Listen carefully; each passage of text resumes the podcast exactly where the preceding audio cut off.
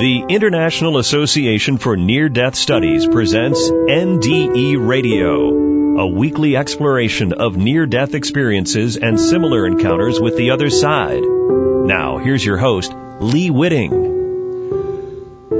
Welcome to NDE Radio, brought to you by IANDS, the International Association for Near Death Studies. I'm your host, Lee Witting. Well, I've just returned from this year's terrific IANDS conference near Philadelphia with a list of terrific guests for you to look forward to. And top of the list today is an old friend and repeat guest of NDE Radio, PMH Atwater. She's just released an intriguing new book titled The Forever Angels, near-death experiences in childhood and their lifelong impact. PMH is a multiple near-death experiencer herself and has been researching near-death uh, states since 1978. And while she has researched and authored 18 books on the subject, she tells us the generational research in this book has never been done before. About the Forever Angels, PMH writes, I call this book The Forever Angels because it is an in-depth look at tiny ones who are forever part of where they left. If you count both of the studies I have done with child experiencers of near-death states, the total is 397, angels all. These two studies show that no matter how long child experiencers live, the vast majority never lose their sense of home. PMH, welcome back to NDE Radio. Well, it's my privilege to be here. Yes, that conference was just incredible. Wasn't it? That was amazing. Uh, uh, the speakers and the people who were there. Uh, I have a, I have a pretty extensive list of people I want to talk to on this show. Well, I bet but, you do. You know, it's the biggest we've, biggest we've ever had. Uh, over 400, they said. Oh, that's, 450, I think, were were registered, and and uh, um, 480 was um, the estimate given uh, for those that just came in to help. Wow. Wow, that's amazing.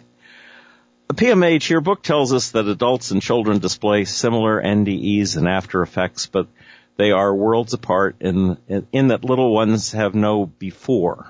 And what do you mean by that? Well, simply no before. I, I mean, their mind is not cluttered or affected by television, by mom and dad, by the the bar, the the, the dog barking um, hmm. on the street. Um, they don't know any of that kind of thing. Um, this is all very very new to them, and it, um, they're coming in with a mindset that's still where they were.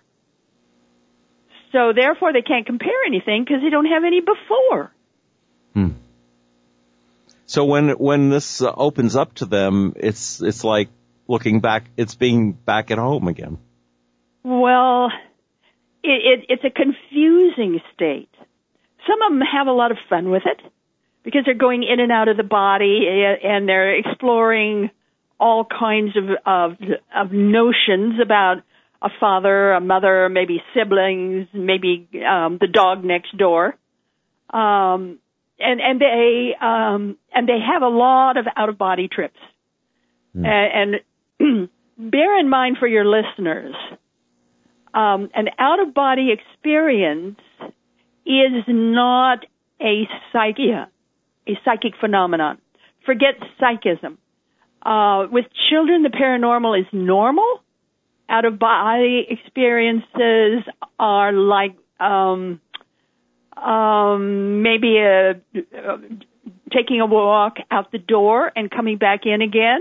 It's just that simple to them. It's it's just that normal to them, mm-hmm. and um, it's nothing at all for one of these children. Maybe they're in their bassinet, or maybe they're on the couch, and and and they're and they are uh, searching the family the family house to see where everybody is. They see their dad coming in uh, on a car in the driveway. Um, maybe that mom is ironing in the kitchen. Maybe a sibling is play, playing in an upstairs bedroom, and and they'll see all of this. They'll actually go there and view, so that they feel um, more at home. Uh, hmm. at home in the sense that they know where everybody is and they know what they're doing. this must be part of the learning experience too. Um, well, for know, them, it's exploring, but it's, Yeah. it's also a matter of um, feeling better about being in a body. yes. Ha- What uh, what made you think of comparing the, the generational differences between the uh, the old and the young NDEers? Well, eh, we we could call it anger, if you wish. Uh, my first study was done in the 80s and 90s with the book uh, "The New Children and Near-Death Experiences."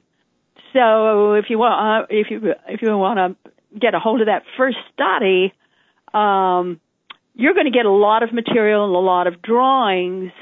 And um, that was between birth and the age of 15 years but very few of the teens or tweens um, ever ever participated. It was mostly those under seven, and the largest amount of uh, of those that participated had their experience between birth and 15 months and three to, to five years.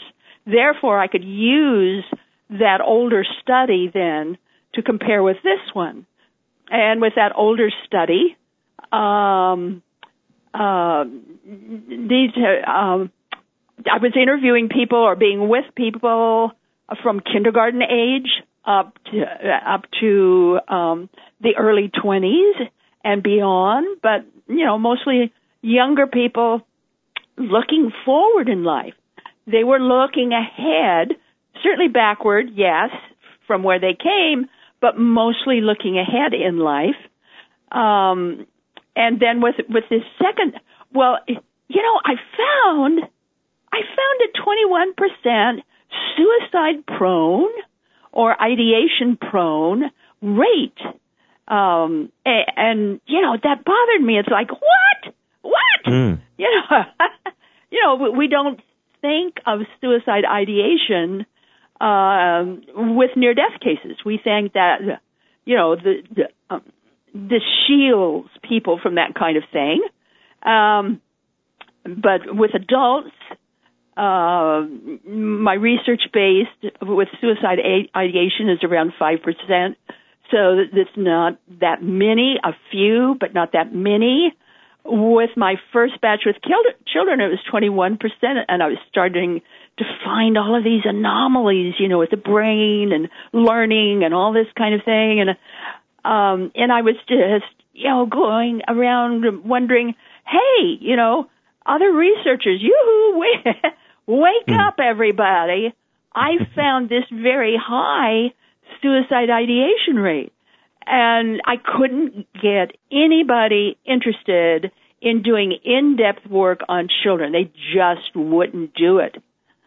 So, you know, years pass, and I'm starting to get a little, you know, grumpy about this this kind of thing because you know the out of mouth of babes syndrome we all suffer from that suffer uh, in the sense of we love these stories wow you know the innocent that tell these incredible stories and and you know out of the mouth of babes wow but who does follow up you know Right. we've got Who takes few it seriously? yeah Yeah, Or- like uh, invisible friends and that sort of thing. We just Yeah, and coming back like 10, 10 years later, 20 years later, 30 years later, who's doing any follow up? So I finally just got tired of this and decided, okay, it's time for me to revisit th- revisit this. But this time, I wanted people in their 50s, 60s, 70s, and 80s who could verify having had an experience between birth and the age of five. And I, you know, I asked the question, um, did, did this early experience have any effect on your life? So I wanted the whole span, you know, family, siblings, school, dating, sex, sports, you know, and going up into the career years and the uh, adult years and, uh, you know, falling in love and getting married and having children and even having grandchildren. Did it make any difference? So in essence, I guess you could say I was asking for an essay, but I also went back many times by phone or email or whatever to question, you know, the the kind of feedback I was getting. And I, I I'll tell you, I'll tell you, Lee, I was shocked. I was absolutely shocked at at at the feedback I got and the stories I got from these people. Mm. Not only did it make a difference, but it made a huge difference in ways I would have never ever thought. Wow. Well, your your book is chock full of really interesting stories, accounts of, of um, different ways that they experienced their NDEs, and um, and the effects that they had afterwards. You mentioned um, a difference. One difference is that most adults integrate their experience in seven to ten years, and most young children take twenty to forty years. Right. Sometimes uh, I, fifty. Yeah. Well, as a seven-year-old who drowned myself, I, it took me a long, long time to. to I can believe it. To integrate. I can believe it. And yeah. uh, so I could re- really resonate with that. And uh, I wonder, um, do you suppose it's because when you're talking to adults who had these experiences as children that it was so long ago that um, you know the society society's acceptance of these stories was much less back then than it is now? Do you suppose that had any um, effect well, on? Well, maybe, but I I rather think that uh, if you have a near-death experience as a very young child, especially as a baby or toddler, but even up to five, maybe seven years old, hmm. you really don't have an idea of what a human being is and and you know you you you get your f- feedback from school and siblings and parents and friends but it doesn't really fit and especially in school. That's a biggie in school. Mm. because most of these kids know more than their parents do. They know more than their school teachers do. They they are subject to a lot of bullying or they just don't fit. And then yes. um, the, they're spending a lot of a lot of time compensating or, or you know some somehow trying to find a way to fit, and they they just don't fit, and and so they grow up grow up feeling you know it's, it's like this this this veil or this this mist that um, they're looking at the whole world and it doesn't match their idea of what the world is. Yeah. I, I can. Does, I can that kind of fit? That. Does that kind of fit, yeah, it, it, fits my experience for sure. Yes, it does. Um, and uh, did you find that the uh, the kids you talked to pretty cooperative in in in uh, talking about these things? Oh my, oh my. Um, uh, it's as if a door opened for them that they never had any idea would ever open up in their lives. Finally, somebody wanted their story, and they poured and they poured and they poured. Um, it, it was no accident that I would I would get essays, if you will, that were maybe 40 pages long, maybe 50 pages long, wow. huge, uh, sometimes with family photos, many of them so tear spa- uh, um, stained that I couldn't hardly read them. And, and, and some of them, when I was reading them myself, I, w- I was teared, um, teared up just reading them myself. It's just like, ah, th- th- this one guy, uh, who, is now retired, and uh, and and I was asking for, for, for you know for the this very intimate story of the, uh, I think his experiences was like ten months or something, and um, he was so overjoyed finally to have someone who would listen to him Mhm. that he just went, I mean, uh, I couldn't hardly stop him for about six, eight months. He kept s- sending more and more and more and more material. He just, he just, you know, he finally found somebody who'd listen to him. What a what a treat for you to to uh, have invited all this material and then to have it flowing in like this. It must have been very rewarding. Well, it was rewarding, but it was also scary because I was looking at these stories and and it, it's just it, was so overwhelming to me that I almost didn't know what to do with them at first. I mean, I knew, but I didn't know because my emotions got in the way. Um, and then, you know, the researcher mode takes over. Um, I had three, three uh, of, of these people who were raised in the voodoo religion. Hmm. That is to say, they'd never heard of Jesus, never heard of God, G-O-D, n- never heard of that, never heard of the Bible, never heard of any, any a Christian. They were raised voodoo. And each one, uh, you know, in their near-death experience, were visited by Jesus. They knew who Jesus was, and they knew his name. You know, it's like, what are you going to do with that? Wow. And then I had a number of them, uh, a small number, fortunately, but uh, who were uh, raised in satanic cults. One in particular, her name is Judy. Um, the only reason her parents ever got pregnant with her um, was uh, was to have a baby, a child that they that they could use in their rituals. So Yikes. that's the only reason they had her. And she had her first near death experience at the age of six months. And she had 17, a total of 17, uh, um, before or around the age of nine. So she was used constantly, either on altars or uh, other other modes. Um, th- they were offering her to Satan. You know, and it, it, can you imagine growing up in that? And No. of course, um, she had to deal with that when she survived.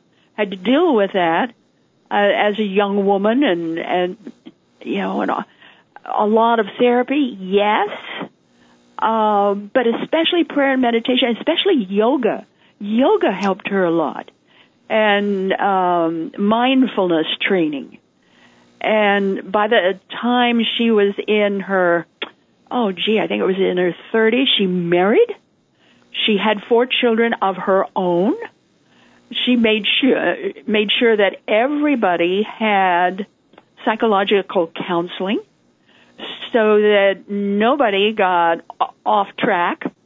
And um, years of this, um, she has the most incredible family. Wow.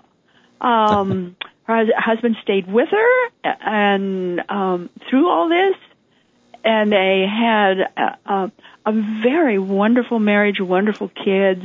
And I look at her and I think, oh, gee, Wow. um, what she went through and how how she dealt with that, and and she was able to forgive her parents.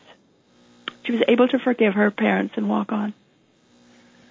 You'd think if we have a choice as to what family to be born in, that no one would choose a family like that, and yet maybe she saw, foresaw that she was going to have a happy, successful marriage and, and her own children. Well, she came to understand that um, that she chose that kind of life to better understand um, people, what people go through, um, and and to and and to challenge herself more um, as a soul.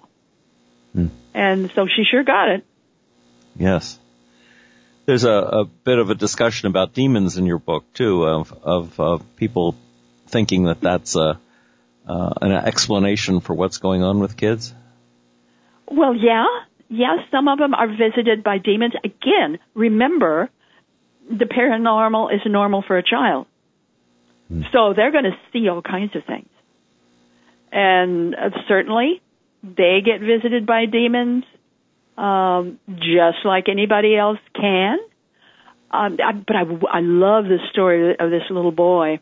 Oh, gee, he was maybe about five by then. And every time he went to the bathroom, there was this, this demon. And so finally, it, was scaring me, you know. And, mm. but finally this one time he decided, okay, I'm going to take charge of this. Got himself a baseball bat. went into the bathroom and and and you know, struck that demon and the demon faded and never came back. And he was so proud of himself. You know, I did it. I got rid of him. terrific. That's terrific.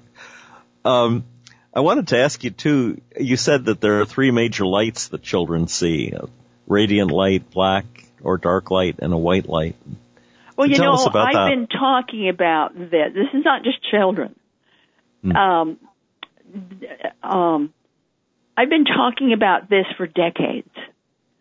That a near-death experience is not a white light experience. Uh, a lot of people get into that that uh, routine of calling a near-death experience a what a white light experience. It's a bright light experience. Mm. So we've got these three lights and children, um, th- th- this really, really powerful light, raw, powerful, um, just incredible light. Um, but it has no color. then a lot of them have dark light or black light experiences. Some of them say it has purple tinges, tinges around it, and and that that dark or black light there's something very comfortable, very cozy, uh, very healing. Um, this darker black light is very, very healing and loving, and it's like a sanctuary. And then there's this this very bright, or what a lot of ad- adults call a white light, might have silver or gold in it, but but a very very bright light and, and the kids are very specific about this. I love this. They say, well, that, that really bright light, that's father light. And that dark or comfy, cozy light, that's mother light. Hmm. And that raw, powerful light, that's God's light. And that mother light and father light come from God's light. So they're very specific about that.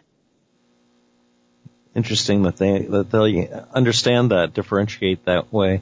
They do. Uh, you know, hmm. in the big book of near death experiences, I I um I have this, and, and there's a picture, a drawing in there, uh, of a man, uh, an adult experiencer who was in in the hospital, needed surgery, and was visited that night by this incredible black light.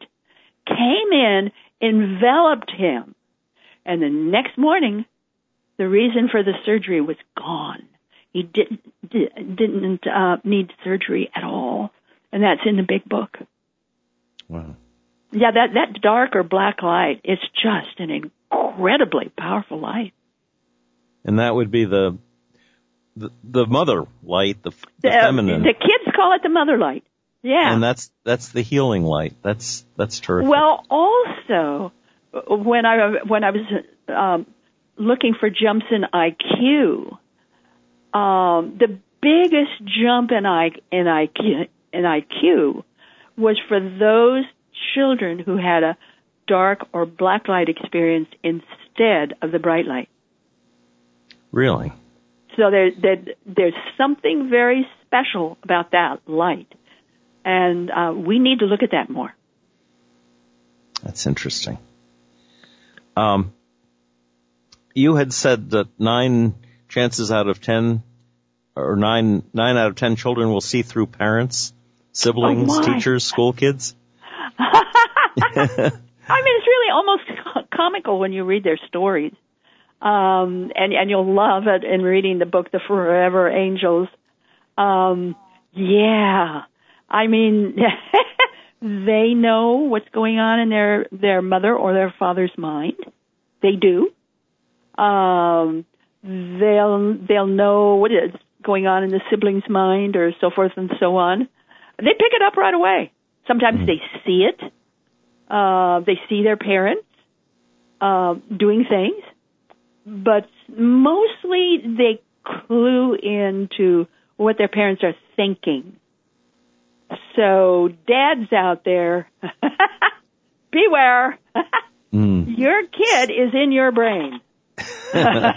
So they're and they're tapping in, and they can they can see the hypocrisy when it's there. yep, yep. Well, that would be a scary thing for parents, I'm sure. Not that they intend to mislead their kids, but uh, you know, there's always a "do what I say, not what I do" attitude. Well, it's quite literal uh, if you've got a child experiencer, and and they know what's going on with you. Uh, if you're having you know problems with money, if you're angry, um, if there's problems with mom and dad, they'll pick up on that right away, and and Yeah. they'll know. You know, a lot of these kids, Lee, were born aware and awake. So that's very sobering. Hmm. When, when you, have a child that's being born, even if they're crying, they are aware and awake. They know what's going on. They know their parents, most of them, ahead of time. Or they are wondering what's going on. Um, it's almost, I had a number of these experiencers say that being in the in the in the womb, um, it's almost like um, they're an adult in there. Hmm. It, it, it, um, it- it's like they have an adult brain, and they know what's going on. Well, when you're on the other side, you, you are, uh, you're not a little child. Uh, you, you have the capacity, you have your full capacity.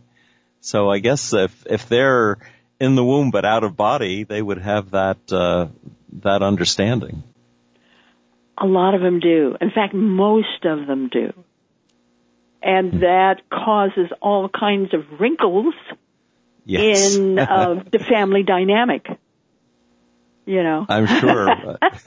so out of the mouths that. of babes, it's just out of the out of the mouth of another, you know, fully developed human being. Sometimes, uh, Yeah. and they're not just not ge- being given credit for Well, they may not have the their language spiritual yet. maturity, Yeah, they, Yeah, may, they not may not have, have the the- language the- yet, but they have the thought. maturity. well, um, PMH, we are out of time for today, but um, I would like you to come back and be on next week's show too, if that's all right. Oh, I'd love to. I'd love to. Okay, because and we'll there's talk. so much more to we'll- say. Yeah, we'll we'll have more to say about Forever Angels and and maybe uh, get into the state of the world as well. I know you have uh, written a lot in your Oh. uh, newsletter about the way things are. Uh, my my thanks again to PMH Atwater for today's show and next week's show in advance. For more on IANDS and recordings from the conference, please go to iands.org. If you'd like to listen to this show again or any of our past shows, just go to our website at nderadio.org and join us again next Monday, 11 a.m. Eastern for more NDE Radio. This is Lee Witting saying thanks for listening.